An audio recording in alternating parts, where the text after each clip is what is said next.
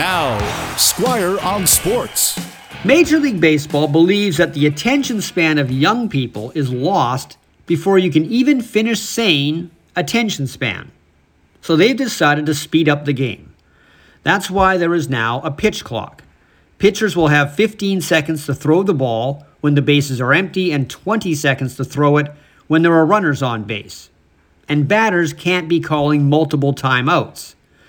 Now, they tried this in the minor leagues, and they discovered the games on average sped up around 26 minutes. A byproduct is you might see batting averages go up and strikeouts go down because the pitchers won't have time to walk off the mound and build up energy to throw another hard pitch or run through the various scenarios to decide what pitch they should throw.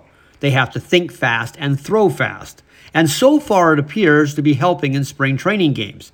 Now, it will take some time for players and fans to get used to this, but at least pitchers and batters won't be able to have as much time to play a game that really needs to get moving. Not just for the sake of attracting younger fans to the ballpark, but for the sake of keeping the older ones interested as well.